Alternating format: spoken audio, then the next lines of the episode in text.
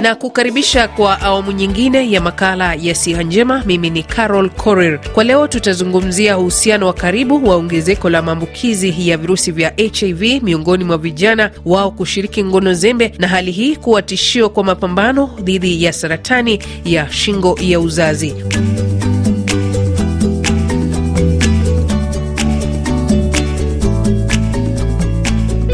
Kuanzia makala haya ni swali la mmoja wa wasikilizaji wetu kuhusu mwanaume kuwa mbebaji wa virusi vinavyosababisha magonjwa mbalimbali vikiwemo vile vinavyosababisha saratani ya shingo ya uzazi. Naitwa Bahaya Bwanga, napatikana Goma, Goma DRC. Inakamata muda gani ule mtu anaigonjwa anagonjwa muda muda wa siku ngapi kwa, kwa kutambua magonjwa na kisha kuwa na magonjwa inawezi kujulikana na muda gani, na kwa mwanaume naye anawezi ku, kujua namna gani kama alishakamatiwa nayo nayo inawezi kufanya miaka ngapi kwa yeye na kwa kutunzwa ni namna gani? Nadhani ndio maulizo nilikuwa nayo kwa kifupi ile mama. Na kuzungumzia hili ni Daktari Yusuf Mahat kutoka hospitali ya rufaa ya Nakuru nchini Kenya. Sasa msikilizaji alikuwa anataka kuelewa, kwa mfano upande wa wanaume, mtu anaweza kukaa kwa muda gani kabla ya kujua kwamba amebeba virusi hivyo vya HPV na anaweza kumwambukiza pengine mkewe? Uh, virusi vya HPV kwa kawaida ni vina vinabebwa na mwanaume katika sehemu yake ya, ya siri. Ni virusi ambavyo vinaishi pale pale, ndio makao yao, unafahamu. Kwa hivyo kila mwanaume ni mbebaji wa virusi vya HPV. Swala sasa linakuja, tunaweza kudhibiti namna gani kutoambukiza wake wetu virusi hivi vya HPV? Hapo ndipo tunapoingilia suala la unadhifu. Kwa hivyo ni muhimu zaidi kwa wanaume kuwa na unadhifu, haswa katika sehemu za siri. Waweze, waweze kuosha sehemu zao za siri vyema na waweze kuvikausha kila wakati ambapo wanapoosha. Wanapoenda haja ndogo, wafanye kila juhudi waweze kunadhifisha uh, sehemu zao za siri na kukausha. Uh, tunapofanya hivi tunadhibiti uwezeka, uwezekano wa vile virusi kusheheni ama kuweza kukua pale na hivyo basi tunaweza kudhibiti ama kudhibitisha kudhibiti uenezaji wa virusi hivyo kwa wake wetu.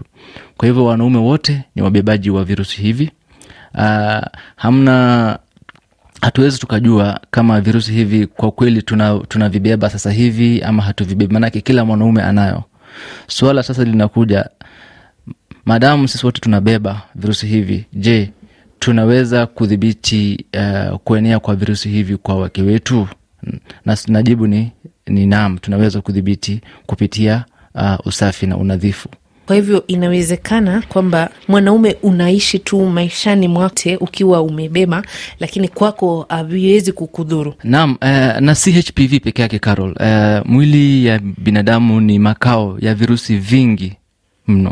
Uh, katika ngozi yetu kuna virusi na virusi hivi ni muhimu katika katika mwili ya binadamu. Tuna virusi katika ini um, uh, tumbo letu uh, tuna vini, uh, virusi katika mara kuna sehemu nyingi tu katika mwili ya binadamu ambapo, ambapo, ambapo tuna hivi virusi. Hivi virusi havitudhuru sisi kama wabebaji, lakini tunapo haswa HPV tunapoambukiza mtu sana sana mwanamke, yeye ndiye atakayeambukizwa na yeye ndiye atakayeonyesha dalili dalili za ugonjwa wa HPV, na mara mingi pia HPV ndio inachangia kwa kupata saratani ya kiungo. Anaelezea pia ni kwa nini hali ya vijana kuanza kushiriki ngono kwa umri mdogo na kuwa na wapenzi zaidi ya moja ni hatarishi. Um, takwimu ambazo zimetolewa juzi na uh, baraza la ukimwi nchini Kenya uh, zimeweza kusema kwamba kwa sasa kuna hatari ya maambukizi zaidi ya virusi vya HIV miongoni mwa wasichana ama vijana ambao wako chini au kuanzia umri wa miaka kumi na tano kwamba wanafanya ama wanashiriki ngono na watu ambao wamewazidi umri. Hili linamaanisha nini katika mapambano ya saratani? Naam, uh, linamaanisha kwamba tuna njia ndefu tunapo uh, ona ya kwamba uambukizaji wa virusi vya HIV vinaenea. Inamaanisha kwamba tu, kuna uwezekano mkubwa pia wa kupata magonjwa mengine ambayo yanayoenea kwa njia ya kujamiiana ama kwa njia ya ngono. Kwa hivyo kuna hatari kubwa tu ya kuweza kupata uh, wasichana wale wata, wata, wata, wata, yani wengi wao watakuja kupata uh, saratani ya shingo ya, ya uzazi. Kuwa na kuwa na wale Uh, multiple partners tunasema multiple partners inaongeza ile risk ama uwezekano wa kupata ile kirusi, na unapopata kirusi uwezekano wa kupata saratani pia inaongezeka juu. Na kuhusu mapambano ya ukimwi, Mahat anasisitiza raia kumakinika kuhusu matibabu ya tahadhari ya PEP na PrEP yanayopewa watu ambao wanahisi wapo kwenye hatari ya kuambukizwa virusi vya HIV. Ha, katika hospitali zetu kumekuwa na mjadala kwamba hata hivi sasa wakati ambapo tuko na shida hiyo ya kuongezeka kwa maambukizi ya ukimwi, ah, matibabu ile ya PEP na PrEP bado kuna stigma ambayo inakuja na matibabu haya. Sijui unaweza kuzungumziaje vipi, uh, kama daktari ambao unawaona wagonjwa pale, matibabu ya PEP inafaa kuwa uh, kupeanwa bila kuzingatia uh, historia ya mgonjwa ama inakuwaje? Uh, stigma unavyosema Carol ni iko katika nchi yetu ya Kenya na pia ukiangalia katika jumuiya ya Afrika Mashariki e, suala la la kuchukua dawa za ugonjwa fulani haswa ugonjwa kama virusi vya HIV huwa inaleta mtu kudhalilishwa wakati mwingi na jamii. Uh, tunapopeana dawa uh, dawa yoyote ile lazima tuzingatie historia ya yule mgonjwa nafahamu. Uh, na PEP ni muhimu sana uh, kuzingatia historia. Kwa nini unahitaji PEP sasa hivi? Je, ulijamiiana bila kutumia uh, kujikinga?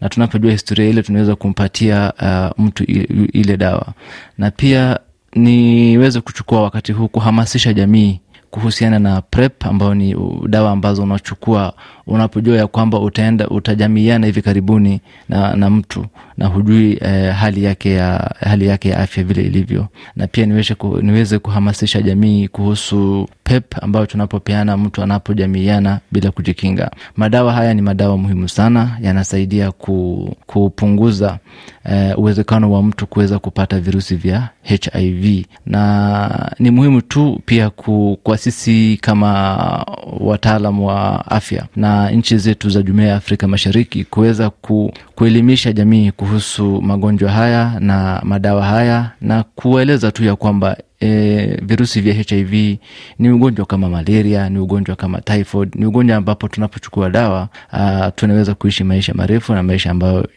tunaweza kufanya kazi yetu kama kawaida. Ni kukate kauli daktari. Uh, wakati kwa mfano mgonjwa amefika hospitali anaona ama anahofu kwamba pengine imekula kwake, alafu sasa unamwambia unajua, taratibu ni kwamba uweze pia kuleta mwenzako ambao mulishiriki naye mapenzi, huoni kwamba huu mtu tunaweza kumpoteza kwa sababu pengine amefanya ile tunaita ngono zembe. Naam, hilo uh, ni swala ambapo lipo na kuna njia bunifu tuliobuni sisi kama wataalam ambao tunaweza ku, kuweza ku kum, kum, kum, kumweleza tu kuweza kujua yule mtu ambaye aliyeshiriki ngono na huyu mgonjwa wetu ni nani. Kuna program ambayo yaitwa partner notification program partner notification program eh, mgonjwa anapokuja kuchukua dawa ya PEP kwa mfano, na nadhani nimekuelewa swali lako.